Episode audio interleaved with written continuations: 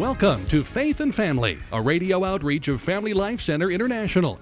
And now from Greenville, South Carolina, here's your host, Steve Wood. Hello, this is Steve Wood, and welcome to Faith and Family as we continue our study in the Old Testament book of Sirach, that was nicknamed by the early church fathers the Church Book or Ecclesiasticus. And this is episode 337. And just in case you're a dad or grandfather listening today and you might have missed our previous episode 336, go to our Apple podcast or various podcast uh, avenues and pick up that episode 336. It's a special message for dads and granddads. Now, as I've already mentioned, but I think it, it bears repeating because the church of the first centuries, in a sense, found itself in a cultural condition the way the church of the 21st century finds itself. And the church fathers of the early centuries used Sirach to support their preaching, and pastors and catechists used Sirach to educate Christians in sound moral doctrine. And, you know, that's really the rub today. How do you live faithfully your moral life in a pagan world? This is the expertise that Sirach brings to the fore. Uh, church fathers like Clement of Alexandria or St. Gregory the Great. Uh, Gregory the Great used Sirach when he trained priests, and he also used it for training of the faithful. St. Augustine quotes the book of Sirach hundreds of times. And yet today we kind of maybe hear about a little bit, but maybe not too much. And hopefully this will change. And one of the questions we're going to want to answer over the next few episodes and starting today is this question What is wisdom? Because wisdom is a primary key to lasting faithfulness. And you've heard me mention this several times, and I am not going to stop mentioning it more times in the future. But the primary need for parents and families and parishes today is to train young people in order that they can persevere in their faith in the midst of a pagan culture that's leading them away from the faith in the majority of cases of those raised in the church. And wisdom is that primary key for lasting faithfulness. So we have to ask ourselves what exactly is wisdom? Now, if you remember from our last episode, Jesus ben Sirach is the author of this book. He wrote it in Hebrew, and then his grandson, unnamed to us, translated it from Hebrew into Greek. And we're going to read about wisdom in this book. And in Greek, the word for wisdom is Sophia, philosophy, the love of Sophia, love of wisdom. So just remember, you're going to see multiple times the word wisdom. And if you were back in the days when uh, Sirach's grandson translated this, you would see wisdom, Sophia, Sophia, Sophia. Just keep that in mind. And along with the question and getting the answer to the question, what is wisdom? Where and how can parents and parishes introduce children to it and obtain it for them? Okay? So here's what Sirach's grandson did, and he tells us a little bit about himself, particularly in the prologue and some other parts through the book. First of all, eh, he mentions he took advantage of learning opportunities while he lived in Egypt. Now, in all probability, he was in Alexandria, Egypt, and at the time, Alexandria was the foremost intellectual center of the ancient world. Like if you were in the United States, so you would say, "Yeah, I'm was living in Cambridge, Massachusetts, and picking up some wisdom, you know, at Harvard if they still have it up there." Okay, Alexandria's library. Listen to this. This is the ancient world held 400,000 volumes. It was a massive learning center, and it was unique because it was a, both a center for Hellenism, and Hellenism was the Greek culture, Greek language, Greek learning, Greek philosophy, and also the real heavy influence of Judaism. Both were in Alexandria. In fact, in Alexandria had the largest community of Jews of any city in the ancient world. And the very fact that we had the Old Testament translated into Greek, that translation called the Septuagint, guess where that was made? Alexandria. So Sirach took advantage of the finest educational opportunities in the ancient world. That's number one. How did you get wisdom? Okay. Number two, and this one you might forget about today, but it's very interesting what travel can do, exposing you to other people's viewpoints and both their strengths and their weaknesses. It says in Sirach 34 and verse 10 He that is inexperienced knows few things, but he that has traveled acquires much cleverness. And so, Sirach's grandson, besides the educational opportunities, through traveling and exposure to other peoples, uh, gained wisdom, just an, a second avenue. Third, this is from Sirach 51 in verse 13. He says, While I was still young, before I went on my travels, I sought wisdom openly in prayer. It's something you ask God for. God is pleased to give. And one of the things we can do as parents, first of all, pray for wisdom for ourselves because it's kind of hard to pass it on if we don't have it. So we ask God for it, and He's a good God. He delights in giving wisdom to His children who ask, and then teaching our children to pray for wisdom you know, to have the wisdom to make good choices in today's world. Like, okay, your children are young, let's say you're homeschooling, you're making all the choices for them, but the day's going to come where they're going to have to start making choices for themselves, and they need wisdom in order to do that, and encouraging young people to pray for that wisdom. Now, I'm going to come to the kind of a, a big rub here. This is really, really big because you would say, well, how do I get wisdom? I'm sending my kids to a Catholic school. Well, obviously, that's the first point I talked about. He gained wisdom through taking advantage of learning opportunities, also travels and prayer. But there is a seesaw that has to be prioritized and balanced or else wisdom is going to be eclipsed. And I hope you caught what I just said because a lot of people are missing wisdom. I call it the Jerusalem and Athens seesaw.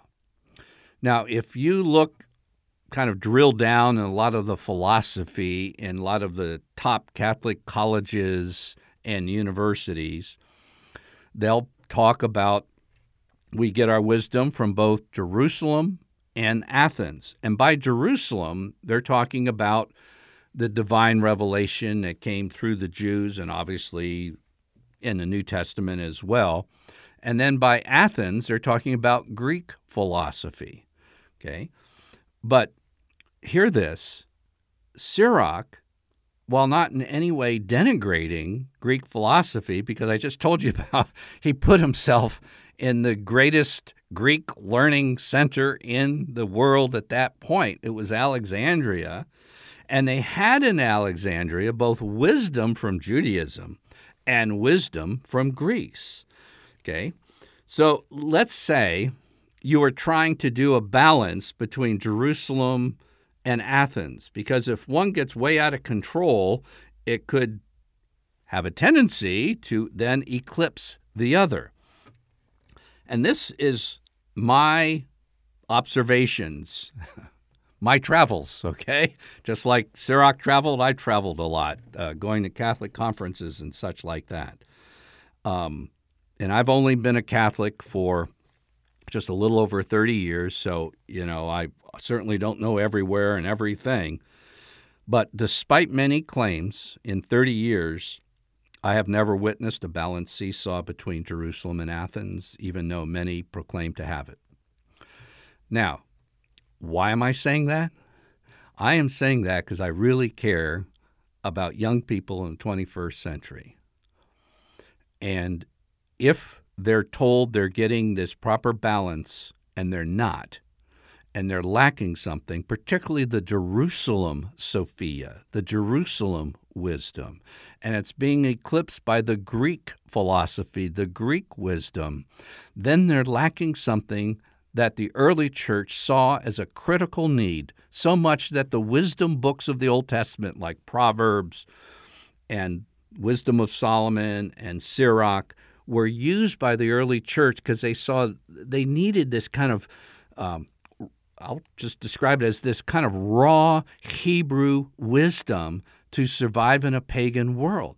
That the Greek philosophy, and again, not denigrating it, because again, far as I know, the grandson of Sirach, our translator, went to the greatest learning center in the world at that time of Greek wisdom as well as Hebrew wisdom. He kept it in balance. And if it gets out of whack, young people will not have the equipment they need to withstand a pagan culture.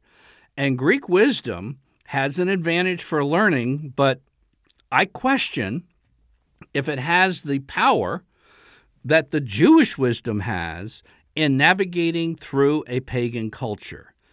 Now, uh, my experience, just give you a little one, a couple of them maybe. Um, first is just as a former evangelical, uh, my second try at college. First try I didn't do too well. Second try was after I was in the Navy and I had a conversion experience. I did a lot better.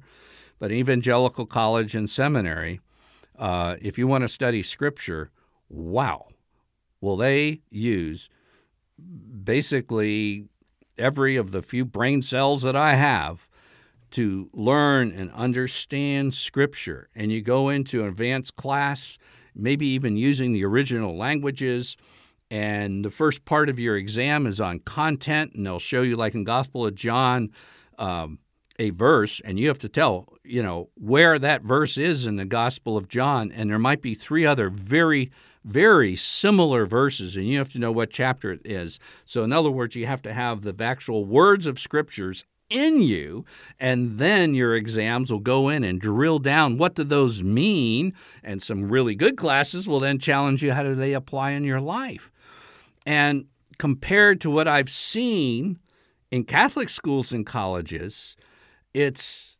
not anywhere near that. Let's just say you ask some blue ribbon Catholic high school students who are great kids, uh, ask them to turn to a, a very well known book of the New Testament, and they don't even know which of the Testaments it's in, old or new.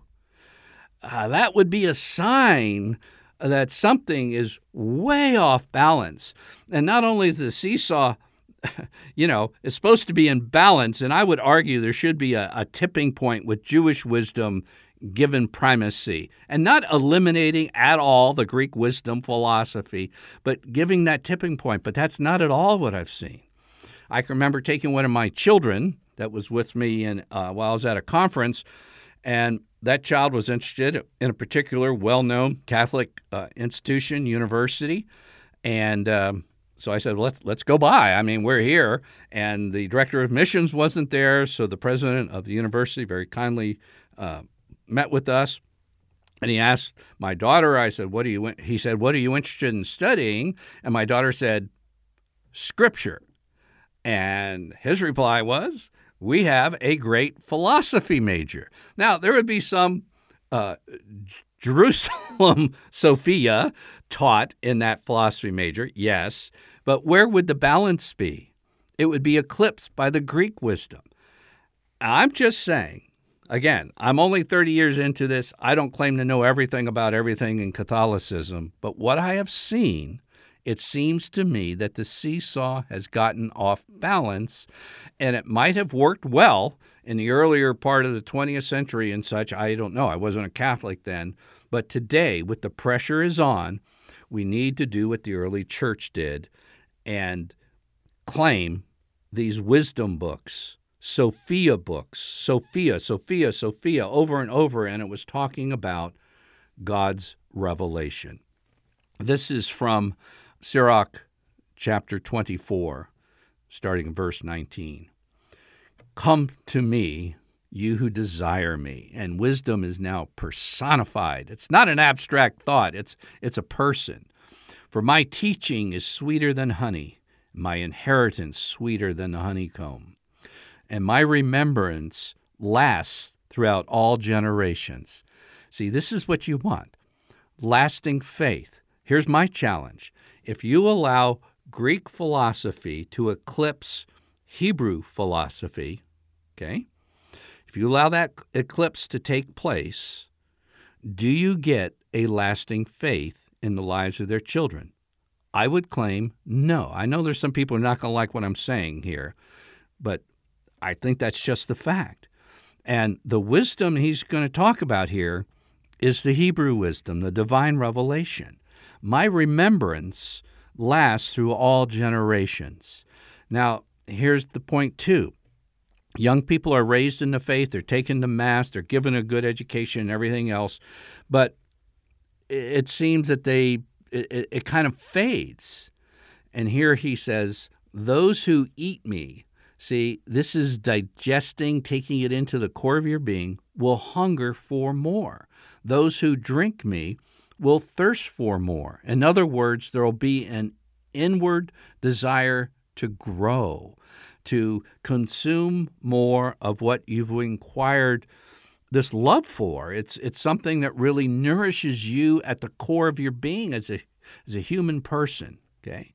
And then he gets to the, the rub. This is Sirach 24 and verse 23.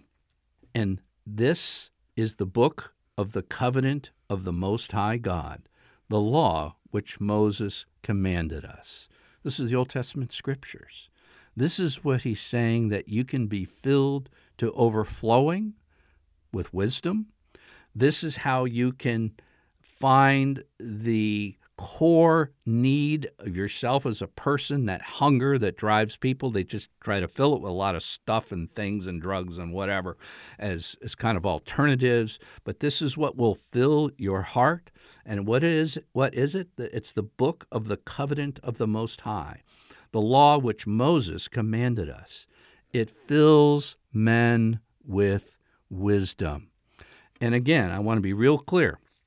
We're not talking about doing away with other forms of learning because, you know, right off the bat, we're talking about Ben Sirach's grandson, who translated this for us, took advantage of the finest learning in the ancient world, both Hellenism and Judaism.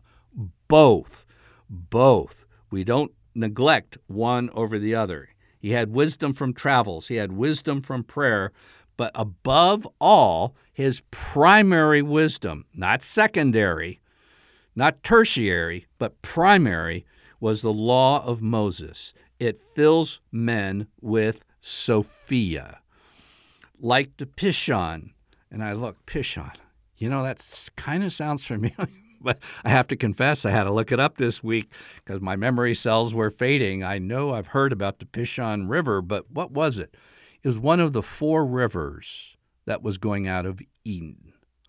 Eden was a paradise, a fruitful paradise. And even though we live in a corrupt and somewhat darkening culture and such like that, where do we find the refreshment, the life giving nourishment, the lasting fruitfulness, well, it's from the covenant of the Most High God, the law of Moses, the scriptures, that fills men with wisdom like the Pishon River and like the Tigris River at the time of first fruits. It fills them with understanding like the Euphrates River, one of the mightiest rivers in the world, and like the Jordan River at harvest time. It makes instruction shine forth like light. This is almost the identification of wisdom with scriptural revelation. Is there other forms of wisdom? Yes, I've mentioned this at least four times. Is there to be a balance? I would say yes, even though I've never seen it in Catholic circles in practical fashion. I'm just I'm not saying it doesn't exist just in my travels. I haven't seen it. And one becomes primary. I would say try to keep both in balance, but give the special focus. And I'm talking about Catholic schools, high schools, colleges, universities, seminary training. Do that. And that's this is where you can find the wisdom from divine revelation becomes the teacher of wisdom and the type of wisdom that the early church fathers and doctors of the church saw as necessary to teach morals and lasting Christian discipleship in a pagan culture. I can't think of anything more important than that. Now, and this isn't just something for the Old Testament, by the way. I already told you the early church fathers, Christian fathers, uh, did this. But in the New Testament, it talks about a great apostasy. And apostasy means a falling away from those who were a part of the faith. And I gave you, as the beginning of this series, is kind of a step on the toes, a little bit quote from Pope Benedict XVI about the apostasy of the modern world. And we're in an apostasy in our generation. Whether it's the great apostasy is debatable. I think at least you could say it could be at least the dress rehearsal for the great apostasy. But in any case, it's a time of apostasy on, with God's people is an ultimate test of faithfulness in the midst of rampant paganism. How do you live as a faithful disciple with paganism all around? And what you need is an abundance of wisdom for spiritual survival. Now, in the New Testament, we have the same call and warning but about the last days. St. Paul says, But understand this, that in the last days will come times of difficulty. Now, there are two things that need to be said here. Frequently, you will hear, well, the last days, according to the New Testament, stretch from the ascension of Christ right through the times of the church until the second coming of Christ. And that's ap- absolutely true. But sometimes that's mentioned in a way so that you don't get too riled up. Don't worry about things. It's always been bad. No, that's not true. Because any warning about the last days, the last days, the New Testament tells us quite clearly. You can see this in the book of Revelation. You can see it in Second Thessalonians chapter 2. Will be a time of falling away. In other words, there'll be an intensification of the difficulties of the last days. Remember that.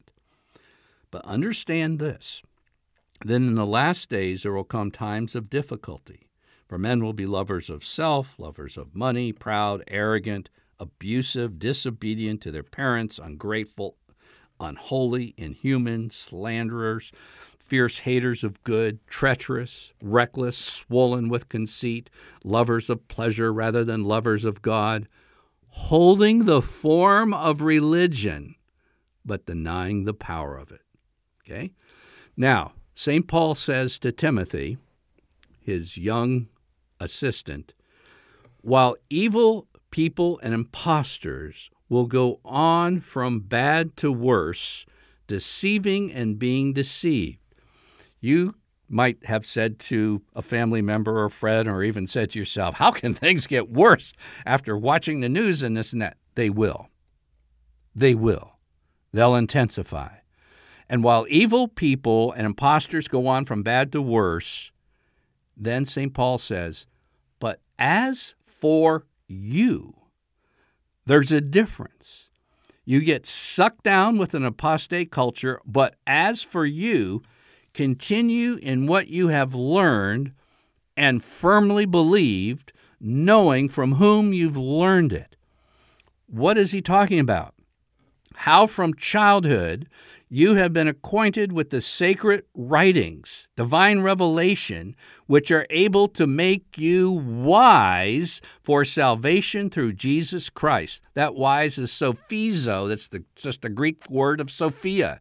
How do you get the wisdom for the great apostasy? How do you get the wisdom to be a faithful disciple when culture is collapsing?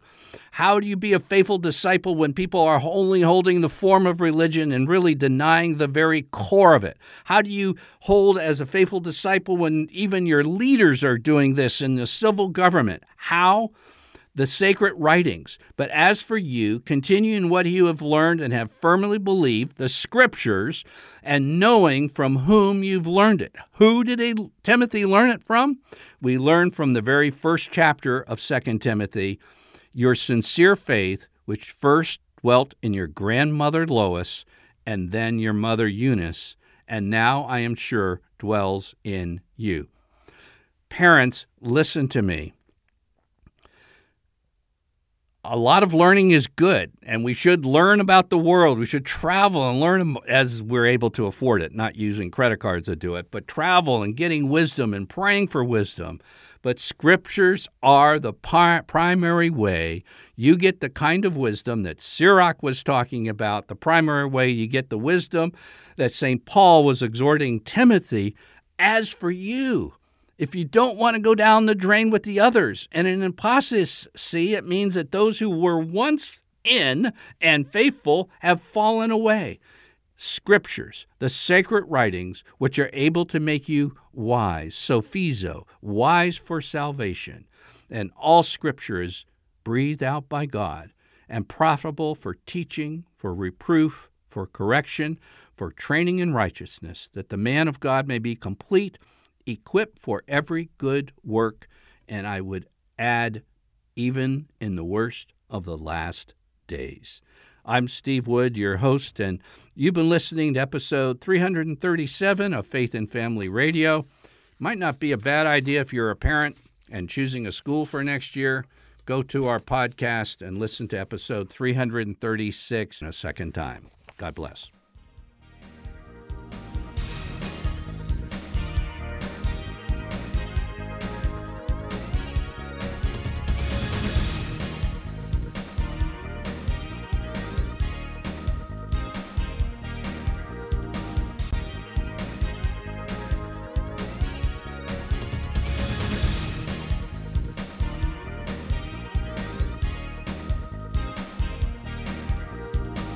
Faith and Family is a radio outreach of Family Life Center International.